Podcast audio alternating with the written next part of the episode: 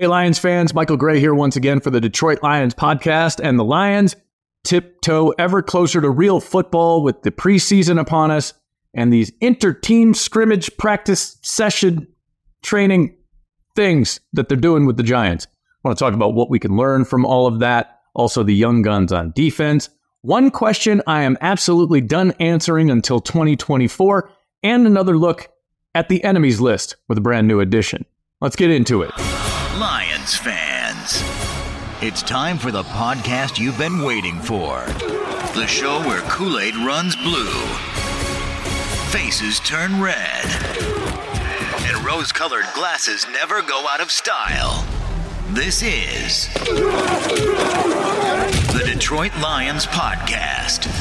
First of all, make sure you rate, review, and subscribe to the channel by clicking the thumbs up and the shares and the things, and socials and posting and the reviews and the questions. I get to all of the comments. Uh, I've got quite a few on the last video and uh, read them all, even the bad ones. So uh, please post those below. That's how we get to do what we do, and we appreciate you taking the time. First thing I want to do is talk about these uh, these giant lions inner team practice squad things and uh, what they mean, what they don't mean, and uh, where we might be with all of this. Let's take Kool Aid 1 all the way up to 40,000 feet and talk about the stuff that we can figure out from a couple of days of the New York football Giants coming to Allen Park.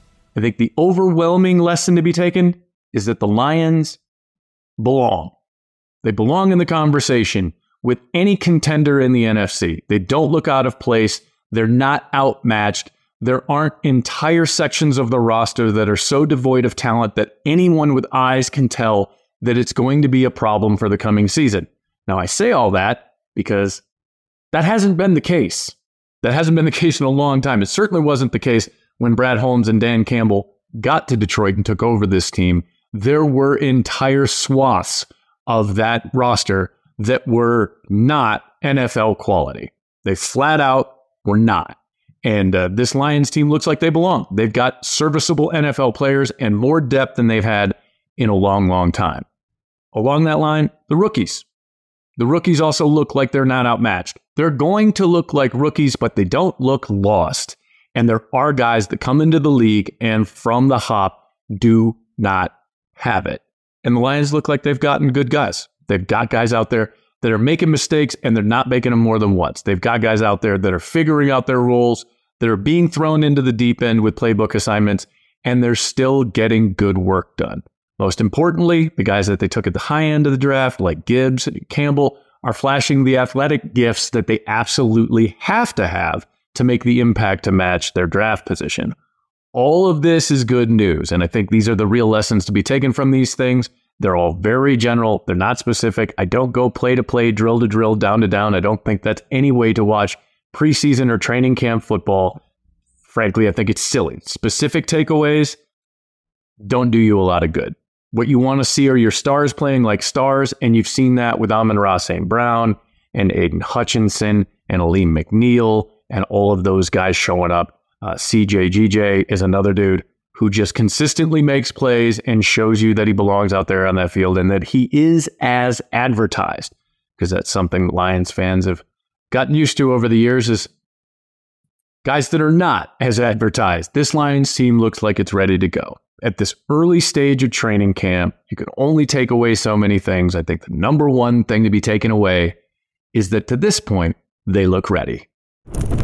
Speaking of ready, me personally, just one guy talking, the thing I'm most excited about the youth and the skill on the defense. Fact of the matter is that if this Lions team is going to make any strides versus the 2022 version, the defense can't go in the tank for a month at a time. They're going to have to show up. They're going to have to make plays to go with that offense that is, by all indicators, going to once again be a top five, top 10 unit in the NFL. There's no reason to believe that the Lions can't score points. By October of last year, there was plenty of reason to believe that they'd be able to stop anyone from scoring points. Now, that not only isn't true, but it's not true and it's based on young guys. Young guys that should have everybody excited, whether it's Alim, whether it's Hutch, whether it's Paschal, even guys like Martin and Campbell.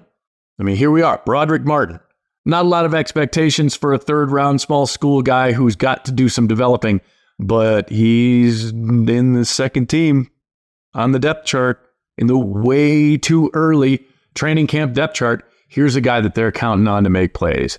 And I think when you look around at this defense and you look around at any chance they have to improve, it's going to come from those youth positions. It's going to come from Kerby. It's going to come from a resurgent Tracy Walker, Jerry Jacobs. All of these dudes making plays consistently through the year, they're going to be the difference between what the Lions did when they went one and six and then had to pull themselves up through the second half of the season, and the Lions being a consistent contender that week to week, game to game, road or home or away, are a problem for their opponents for 17 weeks. So far, really exciting to see all these young guys balling out and looking at what they can do come September. On to a decision that I have just decided I am going to mothball until 2024. And again, this is just me talking. I'm not telling you how to feel. But the Jameson Williams question, I'm putting it on a shelf. Anybody that tells you they know what this kid is or isn't is full of it. And there's lots of people on both sides. Fact of the matter is, a young receiver finding his way in the league needs a full season. He needs an entire season from off-season training through training camp, through the preseason, through all of the parts of the NFL schedule. And he didn't get it last year because of the injury, and he's not going to get it this year because of the suspension. And people are so dug in on this really weird topic that it makes it almost impossible to separate the real from the not real. I don't know what Jameson Williams is going to be. I know that his skill set makes him a really important part of the Lions moving forward, and that they absolutely have to have a guy that can do what he can do on the field if that offense is going to jump to that next level. But I have no idea if he can do it this year. And I've decided to stop thinking about it. Because again, there's trench warfare on both sides, and you have two groups of people that are guaranteeing he is either a bust or a star that's misunderstood. And either one of those things could be true. We have no way of knowing. Fact of the matter is, there's just no way to tell. You're going to get an 11 game sample when he comes back from the suspension, and hopefully you see improvement over the even smaller sample that you got last year. But as for me, I'm just done asking myself the question about what's going on with this guy or where he is or where he should be or what he could represent to the team. Let the results speak for themselves when he gets on the field. But past that, as far as what he's going to be in the future, I'll wait until he gets a chance to do a complete offseason and then play 17 NFL games in a row. And finally, our latest addition to the enemies list. This week, throwing the SOL fans on there, the same old Lions fans. They've been pretty quiet. They've had to be pretty quiet. But the season's approaching, which means they're going to come out of the woodwork. Sooner or later, there is this section of any fan base that just insists on finding the most negative possible viewpoint for anything involving their team. And I put there in quotes because ah, I, I don't know that you really care about. I mean, it just seems like a miserable existence. I don't really understand it. And certainly there's more bad than good in Lions history that you can lean on. But at this point, if you're an SOL fan and you want to find the negative in what this organization has done or is doing over the last three years, then that's what you actually want. It's a conscious decision. You want the negative. I don't know why you do that. I don't know why anybody would do it. It sounds awful by all rights. But this franchise has made such provable, demonstrable, chartable, qualitative, and quantitative improvements that there's no way for people to occupy that same space again, unless they want to. And to those people, piss off. This is going to be a fun season.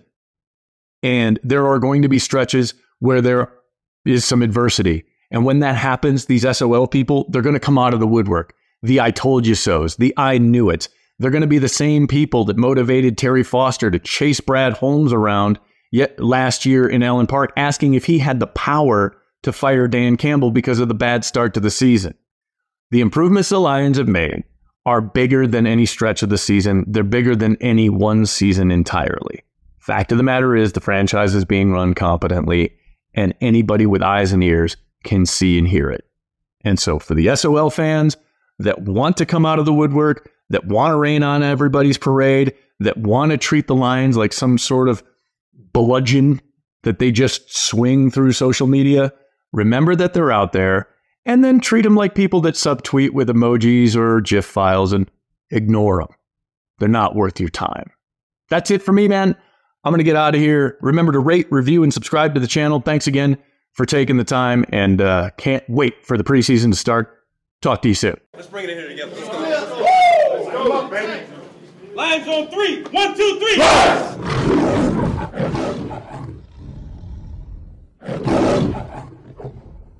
You've had enough of that shit.